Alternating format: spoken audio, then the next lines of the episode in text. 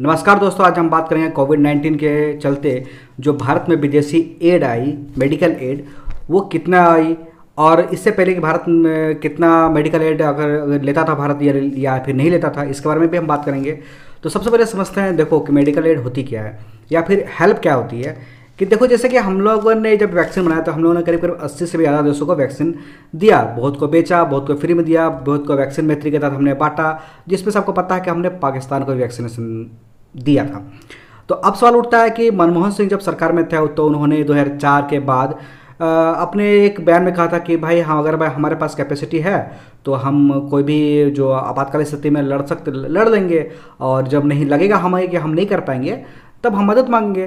तो देखो, मैं एक चीज़, कुछ डेटा है मेरे पास, मैं लिख रखा हुआ है तो मैं आपको बता देना चाहता हूँ कि सबसे पहले उत्तरकाशी जो वहाँ पे एक भूकंप आया था नाइनटीन में, लातूर में एक भूकंप आया 1993 में, गुजरात में जब आया था 2001 में, फिर बंगाल में जो साइक्लोन आया था 2002 में उसके बाद बिहार में जो बाढ़ आया था 2004 में, ये जो मैंने अभी तक डेटा पढ़ा, इस डेटा में विदेशी सहायता मिला था भारत को। इसमें कोई डाउट नहीं है। इसके बहुत सारे आर्टिकल्स भी आप जाकर इंटरनेट पे देख सकते हैं। और इसी के बाद मनमोहन सिंह जी ने ये कहा था कि भारत अपने जितने भी प्राकृतिक आपदा है, उनसे खुद निपटेगा, भारत उसके लिए सक्षम है। जब हमें ये ऐसा लगेगा कि हमें विदेशी हेल्प की ज़रूरत है तो हम ज़रूर लेंगे। अब मैं बताता हूँ 2004 के बाद, ध्यान देना 2004 के बाद हमने मेडिकल या फिर किसी भी तरह का विदेशी सहायता आज तक नहीं लिया था। अब इसमें बताता हूँ कौन कौन सा बाद में हुआ था। तो उत्तराखंड में आपको पता है, बादल फटने का कांड हुआ था 2013 में। कश्मीर में बहुत बड़ा भूकंप आया था दो पाँच में, जो पहले हुआ था एक्चुअली 2013 का पहले। और कश्मीर में एक और बड़ा था 2014 में। इन सभी कांड में हमने नहीं लिया था विदेशी एड और और केरल का घटना तो आपको याद ही होगा। और अब आते हैं अभी के टाइम पे जब मोदी जी पे ये आरोप लग रहे हैं कि अभी मोदी जी विदेश से हेल्प ले रहे हैं। देखो यार, पहली बात तो एक पेज जान लो, हमने जब इतने लोगों को फ्री में मदद किया, ठीक है, तब हम अपने उनसे क्या हेल्प भी नहीं ले। बिल्कुल, अगर आप किसी को कुछ दे रहे हैं मदद के रूप में तो आप किसी से मदद को उम्मीद भी करते हैं, और खास करके आपके पास जब कोई चीज़ की कमी है, और आप उतनी जल्दी उस चीज़ को ठीक नहीं कर सकते हैं, और अगर कोई दे रहा है तो उसको ना बोलना बहुत ही बड़ा बेवकूफ़ी है। तो भारत सरकार ने भी ऐसे ही किया, उनके पास जितने भी लोगों ने मदद भेजा भारत सरकार ने सबका मदद को एक्सेप्ट किया। अब हम देखते हैं कि भारत सरकार के पास अभी तक कुल क्या क्या आया है। अब जो मैं जो डेटा देने वाला हूँ, वो एक स्पेसिफिक टाइम पीरियड के लिए है। हो सकता है उसके बाद भी बहुत सारे सामान या फिर मेडिकल एड भारत आए हों।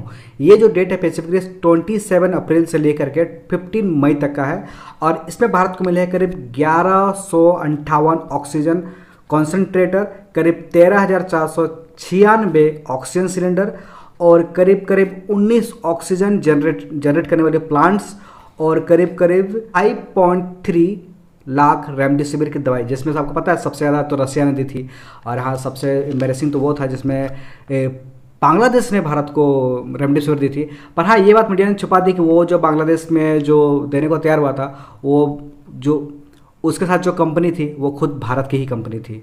तो मीडिया में क्या होता है कि कुछ कुछ आपको हाईलाइट करके बता दिया था ताकि आप उसके इंटरनल अगर अंदर में नहीं पढ़ोगे तो आपको समझ में ही नहीं आएगा। बस और कुछ लोग तो उसको ऐसा शेयर करते हैं कि भाई किस तरह से भारत को बस बेजती हो जाए, बस किस तरह से मोदी सरकार की बेजती हो जाए। ये था कुल पंद्रह मई तक का जो डेटा जो मेनली जो इन भारत सरकार को मिला है। इसमें बहुत सारे वैक्सीन भी मिले हैं, जैसे का पता है रशिया से भी कुछ वैक्सीन आए थे।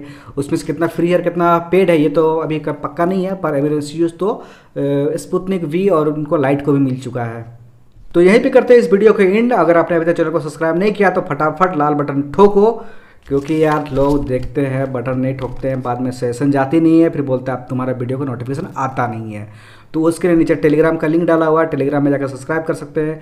और हाँ आपको अगर लगता है कि कोई टॉपिक है, जिस टॉपिक पे हमें बात करनी चाहिए, वो हमें आप लिख सकते हैं। हमारे अलग अलग जो सोशल मीडिया नेटवर्किंग साइट है, वहाँ पर जा के आप हमें मैसेज कर सकते हैं। तब तक के लिए बाय धन्यवाद गुड नाइट इन्जॉय करते रहिए और मास्क पहनिए, समझे?